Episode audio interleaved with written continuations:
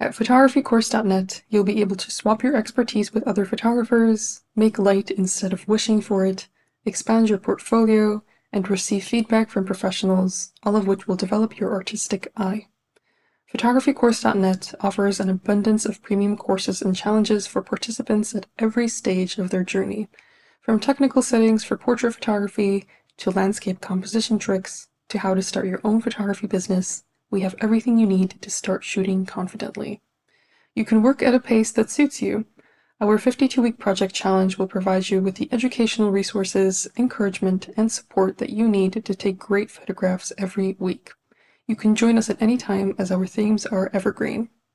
You can also start by shooting every day and learning something new with our 365 Days of Photography course. Led by an industry expert who has mentored over 10,000 students, this course will help you take your photography skills to the next level with daily, bite sized videos. Throughout the process of learning, you'll have access to a community that will provide you with inspiration and motivation. Get encouragement from other photographers every single day. Our current limited time offer comes with a special discount code exclusive to the listeners of this podcast. Get 50% off your first year as a premium member. Claim this discount by going to photographycourse.net and entering the coupon code PODCAST. Come join photographycourse.net and capture more than just a moment.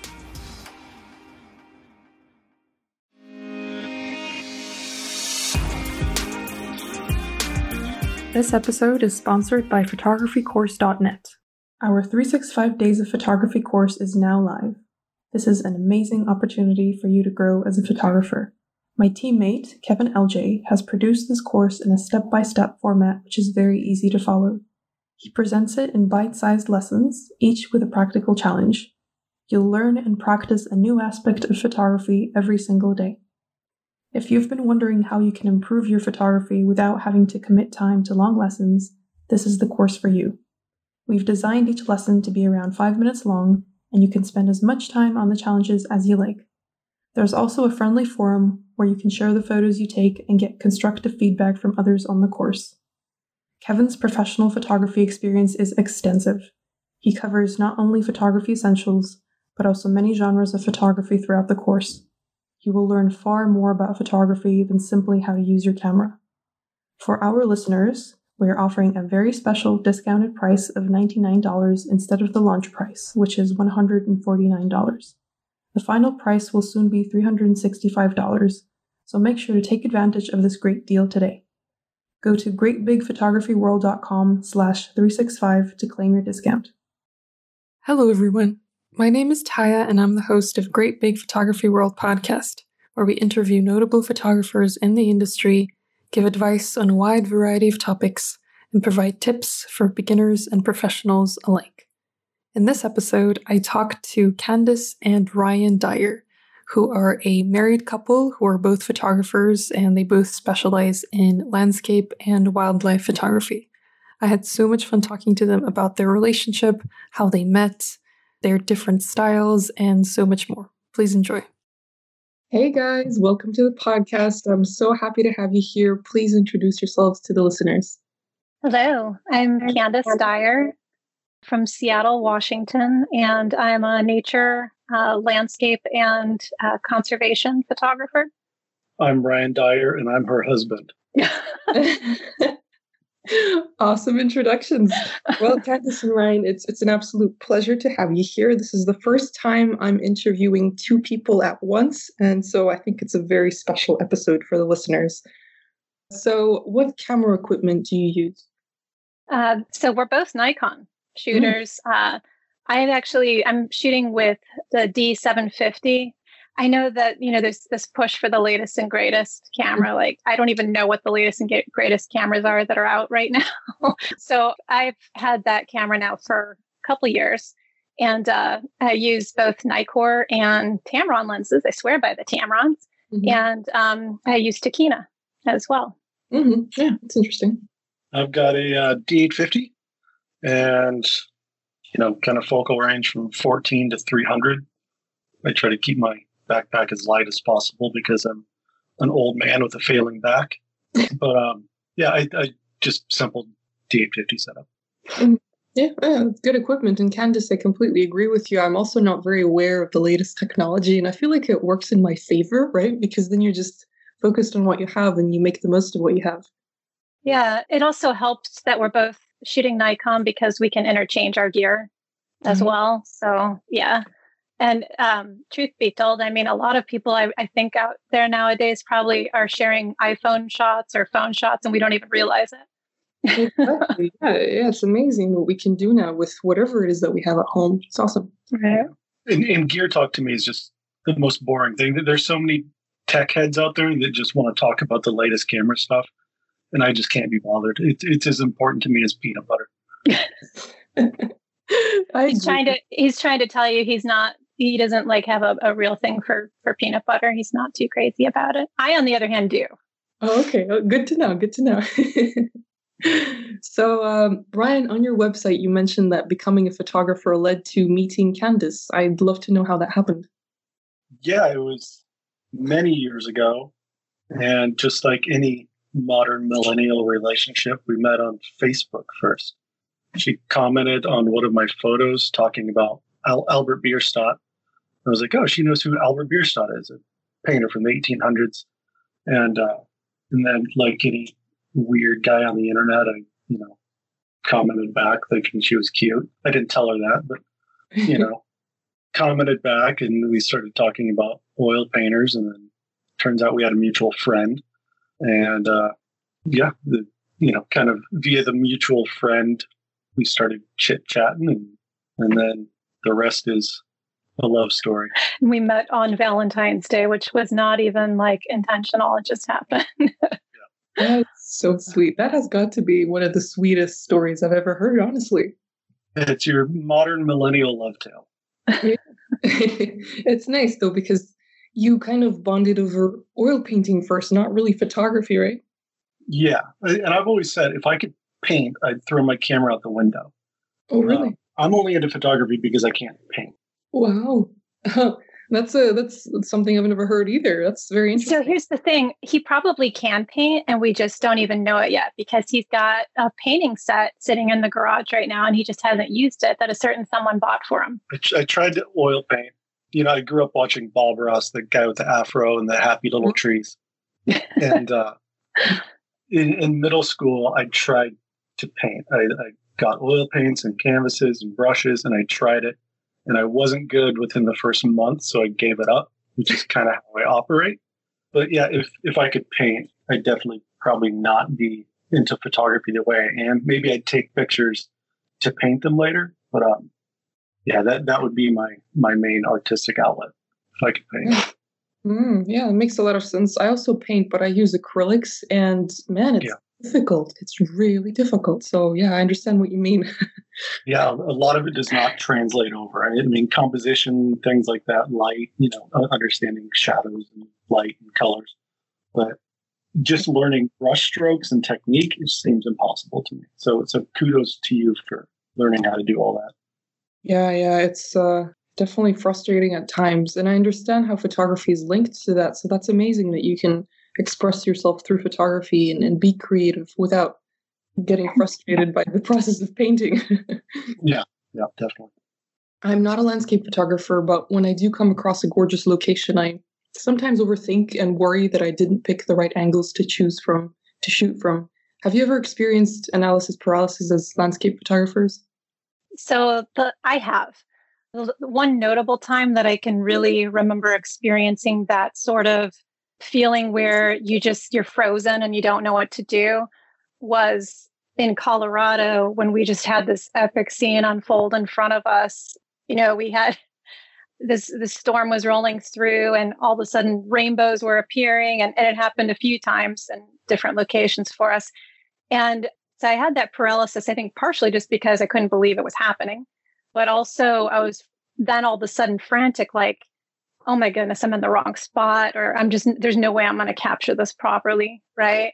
So I mm-hmm. think usually for me to answer your question, when it happens for me is when I know something I'm never going to experience again in my lifetime that's just incredible is happening. And I, I worry about capturing it properly. I'm just thinking like I'm going to fail at this miserably. Otherwise, I don't worry too much. I just am, you know, I, I'm kind of carefree about it. Yeah, it, it's when the conditions get really good and I've not found a composition yet that I start to freak out a little bit. Mm-hmm. But then at the same time, you, uh, this is something I try to do more and more lately. Is if I've not found a good composition for a photo, everything is is looking amazing, but I just haven't found my shot yet. Then I'll try to remind myself to just sit back and enjoy it. Mm-hmm. The, the first time I went up to photograph the Northern Lights in Norway, I'd never seen them before. And I went up there in our very first night, got incredible skies, you know, filled with aurora. And I had to remind myself to just, hey, take a few minutes and just soak it up, enjoy it, look at it through your own eyes. But then, uh, yeah, so it's the, the paralysis happens more often than I'd like it to.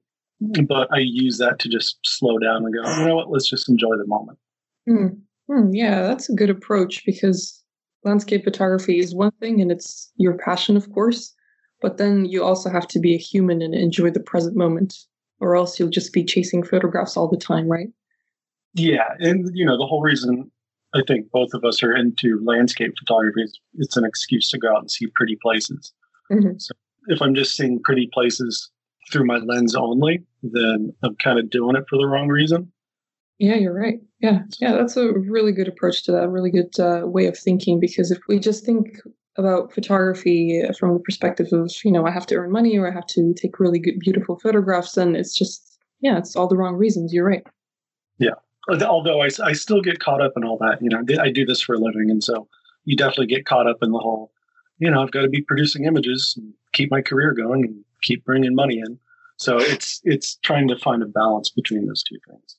Yeah, yeah, that's always an issue for me as well. I'm a portrait photographer, and I also feel pressured sometimes to take a lot of photographs that are unique and that will appeal to a certain type of viewer. Um, so yeah, it's definitely in the back of everybody's mind. I think. Yeah, I, I definitely think you feel a lot more pressure as a portrait photographer than than we do as landscape photographers. That that that seems like the most stressful type of photography. That that is sports. And wedding photography's got to be wedding stressful. yeah. I think it's what they have dual shooters a lot of times in case that one doesn't get the right shot, they have a backup, right? Or they have somebody else there. yeah, that, that's yeah. You're documenting the happiness of somebody's life. And if you screw it up, then there's no, there's no do overs. I know I've discussed this so many times with different wedding photographers. I can't imagine how stressful it is. And I don't think I would even want to try it because I would just collapse right on the floor during the wedding and cry. you and me both. so you mentioned that uh, landscape photography is a good excuse for you to see pretty places. And this might be a very difficult question, but what is the prettiest place you've seen so far? The prettiest place I've ever laid eyes on is Glacier National Park here in the States in Montana. It, it's the Northern Rocky Mountains. It's one of the first places I ever made like a dedicated photography trip to mm-hmm. back almost 15 years ago. And I just fell in love with it. And I, that was also the same time I started really falling in love with photography. So, well, yes, it's a really pretty place and I love it. And I, I still always love going back there. It also holds a special place in my heart, I guess, as lame as that sounds. But um, because that's it, it was just a, this pivotal moment in my life where I really started falling in love with photography and travel, and, and uh, yeah, mm-hmm. it's, it's, a real special place to me. I, I, honest to God, I shed tears every time I leave Glacier National Park and have to come home. That's how much I love it there. I shed these very small, very manly tears. And you just taking that drive up the Going-to-the-Sun Road too. Uh, every time we go there together, we're both in tears just because it's such a. How do you not? You know, you're driving up this road and just mountains everywhere, um, and it's just awe inspiring. It doesn't.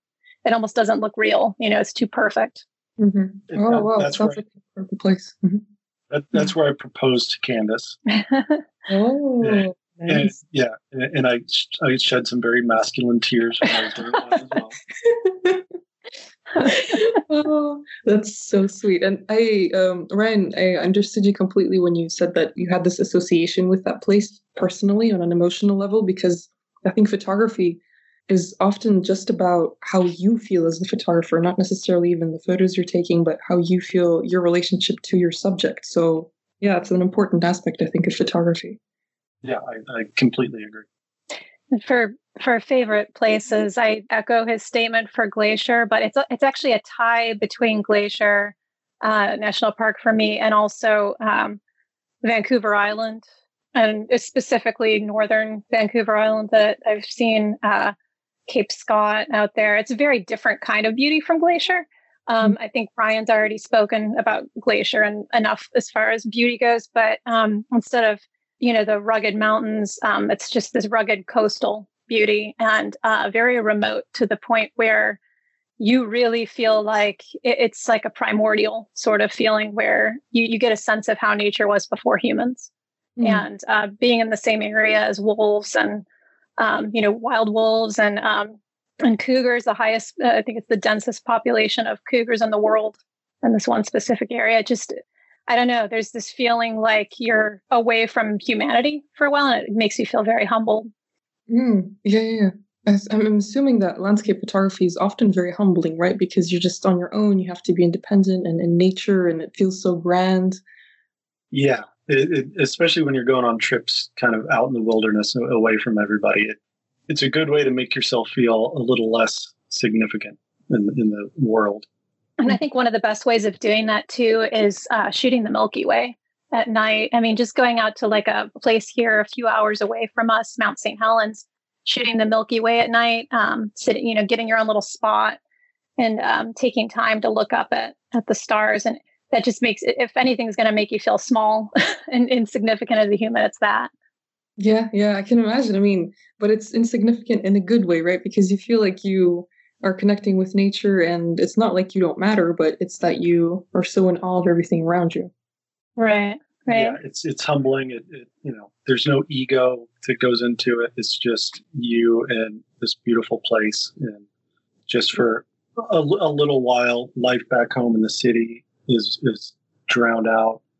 It's just you and and the landscape and observing wildlife too. Just seeing them going about their normal habits. You know, they're just trying to survive, and um, I think that's extremely humbling. You know, there's we're sharing this planet with other life forms that are really just every day, all they're trying to do is survive.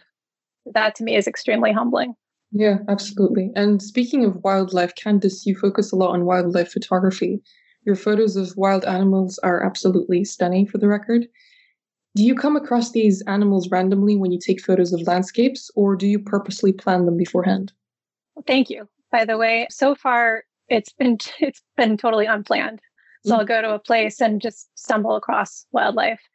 And by the way, I don't feel I'm very good at all with it so far. So you saying that that that makes me, you know, th- thank you. But I, I think Ryan actually has way better wildlife shots than I. He's got stuff from Africa that I just feel like puts anything I will ever do to shame. But I've come across some animals out in the wild that I felt like it was a really special experience at the time. Like that meant more to me than shooting the landscape by far. And up until now, while it's been accidental, I've actually decided to kind of shift focus and I'm planning out, you know, some trips in the future that re- revolve around wildlife. You know, next month I'm, I plan on going to shoot the, the foxes on the San Juan Islands. Um, the fox kits go and, and hunt in May and, and I'm looking forward to, to trying to, to take some photos of those and it has nothing to do with the landscape when I go. Mm-hmm. So yeah, that'll be upcoming to answer your question for planning anything. Yeah, that's very exciting. I look forward to seeing those photographs. I'm curious to know, both of you focus on landscape photography, and Candace, you just mentioned wildlife photography. Are there any other genres that you like to play around with sometimes? Um, I've been asked before by people to do portraits of them. And while it's not something that I greatly enjoy, I love seeing other people happy about it. So I, I did a maternity shoot for a friend, and uh, it was two summers ago. And I, I also did another shoot of her with her family. And I've been asked a few times just by people here and there to do some some portrait shoots. And it's not something I would ever pursue doing, but I love making other people happy. And if somebody asks me, then I'll do that sort of thing for them. And just seeing their reaction is what makes me happy. Um, but I would never want to do it professionally because it's of the pressure that's in that. Um, I think the biggest thing aside from wildlife that I'm trying to to get into more is macro shooting. And Ryan was kind enough as a birthday present to me last year to get me a macro lens.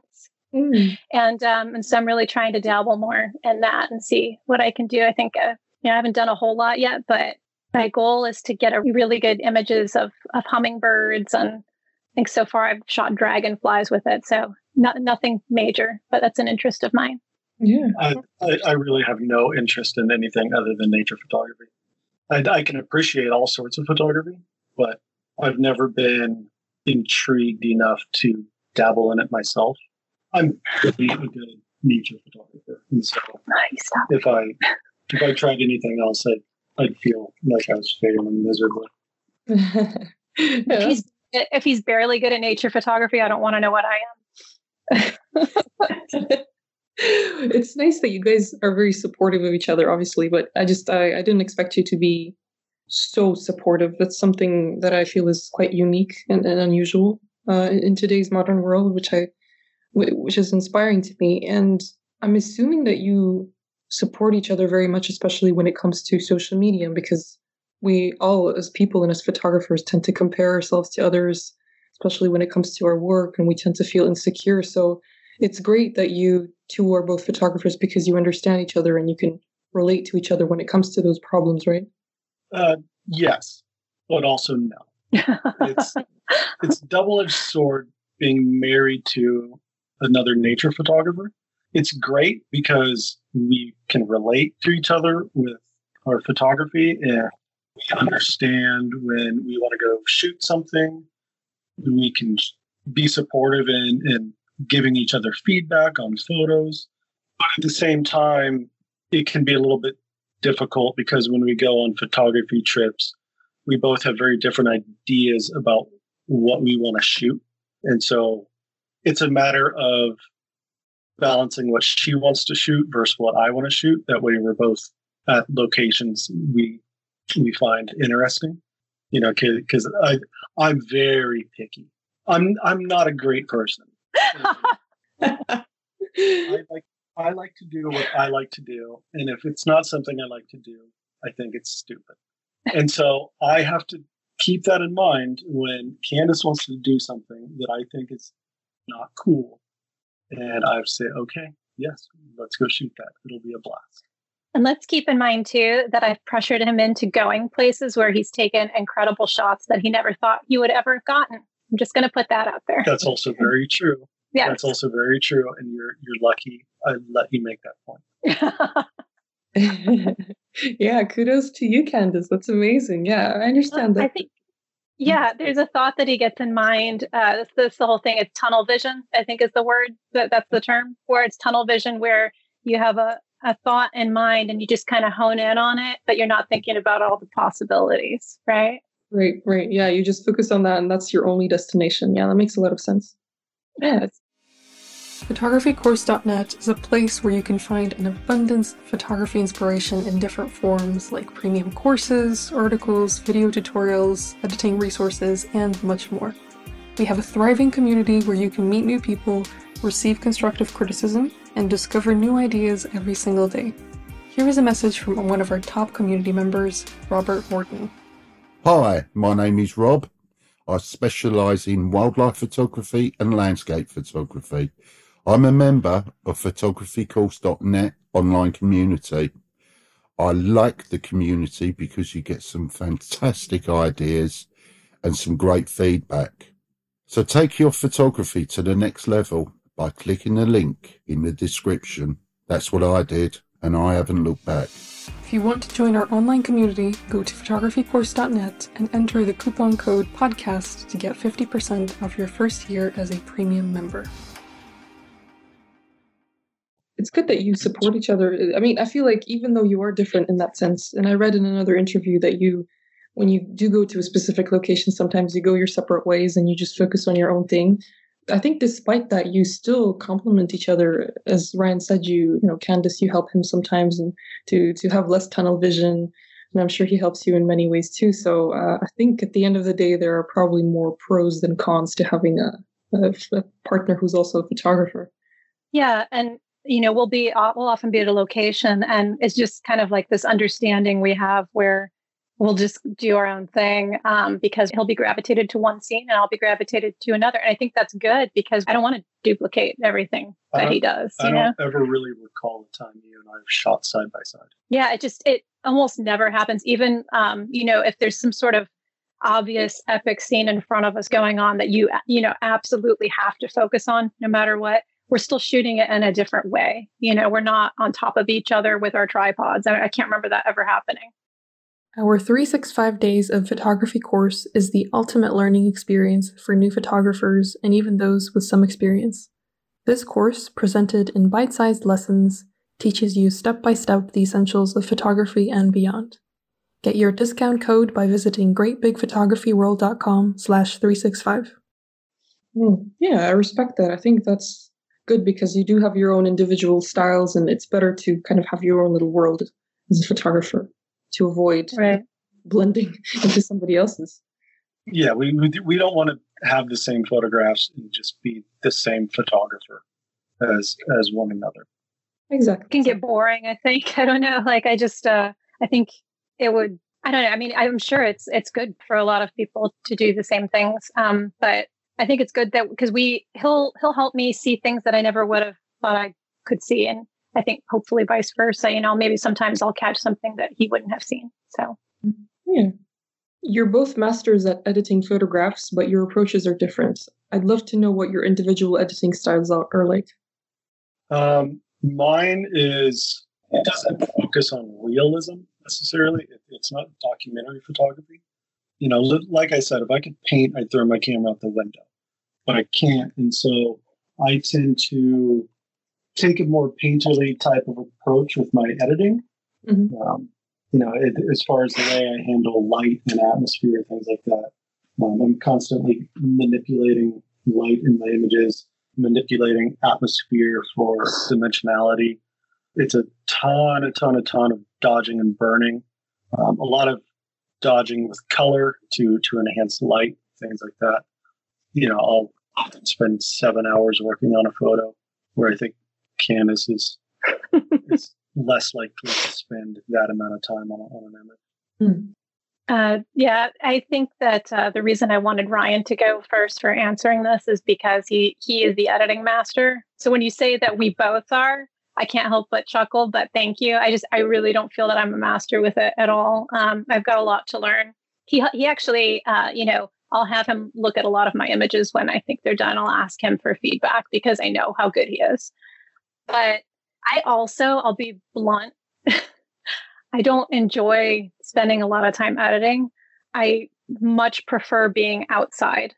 Um, and I think a lot of people feel that way, but I don't like spending a lot of time in front of the computer. I think it's because I'm also working as a marketing manager as well. So I already have to spend a lot of time in front of a computer screen.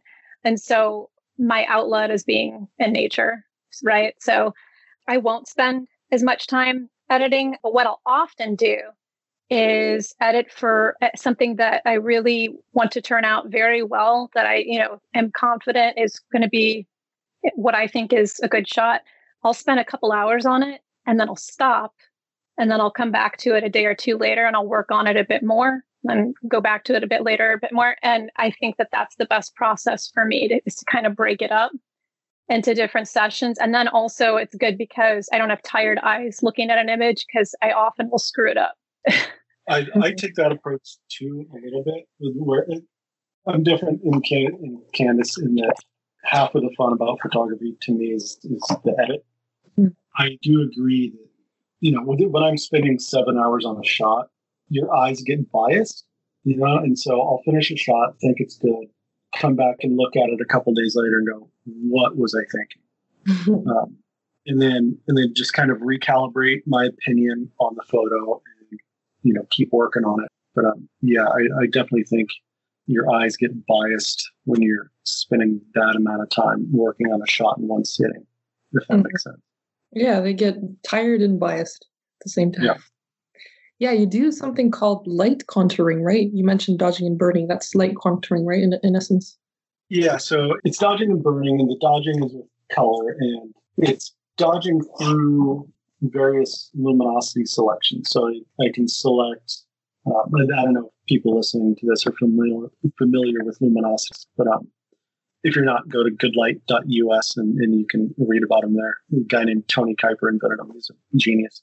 But um, the luminosity selections allow you to make selections based off of the tonal values in your image. So, say you wanted to make a selection of a range of lights in your images and not have any of the darks or midtones selected. Mm-hmm. Uh, it allows you to create this perfectly feathered uh, mask to where you can manipulate anything through it. You know, if you wanted to change the colors of those tones, you could change the colors if you wanted to up the saturation or if you wanted to adjust the contrast to just the highlights of your image. Mm-hmm. Um, it allows you to do that. But with a lot of what I do is dodging through these luminosity selections to enhance light in my photo. Mm-hmm. Um, you know, so if if there's light hitting a mountain and it's very subtle light, I, I can dodge that out and make that light stand out more. I can enhance shadows quite a bit. And so that's what a lot of my contrast work is, is it's not big global contrast adjustments. I don't just go into curves and crank the contrast. It's a lot of it's done with dodging and burning to enhance shadows, enhance um, light sources. And uh, yeah, that's my goal for creating kind of depth and atmosphere in my shots. Mm-hmm. Yeah, I saw a before and after image on your website. And honestly, now that you've mentioned oil painting, it does seem like your photographs look like oil paintings. So you essentially just paint over your photographs in a way, whether you're conscious of it or not. Yeah, yeah, I'm definitely conscious of it. And it's not for everybody. I understand that there's there's a lot of people who are much more conservative with, with their edits. And I have more respect for them than I have respect for myself because they're able to create insanely good images without, you know, the amount of editing that I do. Mm-hmm. But um, yeah, it, it all originates back to me wanting to be a painter and not being one. Mm-hmm. Yeah. Well, I think it's uh, interesting that you have different editing styles as well. Candace, I think I'm more like you, where I I work uh, in front of the computer for hours at a time. So when it comes to editing, I would rather be shooting than editing, but I do enjoy color correcting, to be honest. Yeah, it's um I think a big part of it is just making the time to do it. You know, I have to be disciplined and make sure I put time aside to do that when often I'd rather spend that time outside. And that's why I have, you know, a backlog of like 100,000 images that I have to go through still. Does Ryan ever edit your pictures on his own? Does he ever offer to do that? Uh, no, it's uh, what often happens is I will finish an image and then I'll say, What do you think? Or, you know, what do you think? Or I'll say, Something looks off here, but I can't figure out what it is. And then he'll come over and I know that it looks good if he barely says anything. But I'll be honest, I'm pretty sensitive to criticism. I'm getting better with it. I used to be really bad about it, but I'm getting a lot better with it. And I, you know, because I realized that what he'll show me, it's like, yeah, that's definitely better. Like that, it's better if I do that. But sometimes it also, you know, because we have different styles too. You know, he he tends to gravitate more towards like darker, moody type of stuff, and I enjoy that. And I've gone more that route with some of my stuff, but but that's not like I don't know how to to say it. That's not fully my style, right? So, and I don't think that's a bad thing uh, because I don't want our photos to look exactly you, alike you either. Don't like my work, is what you're saying. I've already said that you're the master at editing. So, but yeah, I mean, it's about wanting to have I don't want to have the same style as him either, you know? So, uh, and I don't think there's anything wrong with that. You know, he recognizes that we have different personal tastes and styles, but I value his feedback because I know that he's going to make, like, tell me what uh, makes my shot look better. mm-hmm. Yeah, no, it makes a lot of sense. I feel like a lot of photographers are sensitive to criticism, myself included. I think especially if a family member gives you advice, then you sort of get defensive. I don't know why that reaction happens yeah it's it, you know i actually um, this probably sounds silly but i value my daughter's feedback i'll take i'll tell her to look at a photo And if she likes something, then, you know, and she's blunt and honest too. Mm-hmm. You know, I'll know if something looks kind of stupid because she's just like, oh, that's nice. But if something's really eye catching to her, then she'll tell me. So it's kind of neat seeing it from a mindset of a teenager. I think critique is very important as an artist, but I think the source of the critique is also very important. It has to be somebody you trust to give it to you straight. It's got to be somebody who you think is skilled enough to give you feedback. For me, I've always had, you know, when I got into photography, I met a friend, Miles Morgan, and he's a better photographer than I am, but he also shoots very similar to me. Mm-hmm. And so I'll always ask him for feedback because I know he shoots very similar. He'll give me feedback that I trust because it's coming from a source that it's a person whose work I really admire. And so I don't have thick skin when it comes to stuff like that from him because I, I know it, it's going to be solid advice. So, mm-hmm. but I, I can't stand unsolicited critique from random people on the internet. I think that's just rude. You know, if, if you post your photo looking for critique, I, I, you know, I think it's welcome. But I, I don't like when you post a photo and somebody you never talked to before in your life decides to break down your image and, and kind of give you advice that you weren't looking for. Mm. Um, that's why I, I would never critique anybody's work unless it's explicitly requested. Um, I just I think it's kind of a an asshole move, you know. And I'm not a very critical person as far as that type of thing goes, which is uh, he'll usually just ask me, "How do you think this looks?" or um, "How do these like which version do you like more?" He'll show me two different versions of his photos, and I'll tell him. But I don't get really critical about it. Like I won't analyze the whole thing, which is why he's got this system going with with other photographers that he trusts. Mm-hmm. Yeah, no, it makes a lot of sense, and I, I understand what you mean completely. Speaking of uh, criticism, uh, do you often get that from people? You mentioned that you know, unsolicited advice. Does that happen to you guys often? It's not often, but it happens enough that it, it's annoying, and and it's not even when it happens to me. It's when I see it happening just randomly on Facebook or on Instagram or 500px or 1x. Um, you see somebody post a photo that they really like and they're proud of, and some random internet stranger comes in and starts giving advice like they are the authority on photography, and it, it just it always comes across kind of crappy to me for, mm-hmm. for people to behave that way. Yeah, for me, the most annoying thing is if I've shared an image of uh, what's obviously a sensitive, fragile location and I don't put where it was taken for that reason.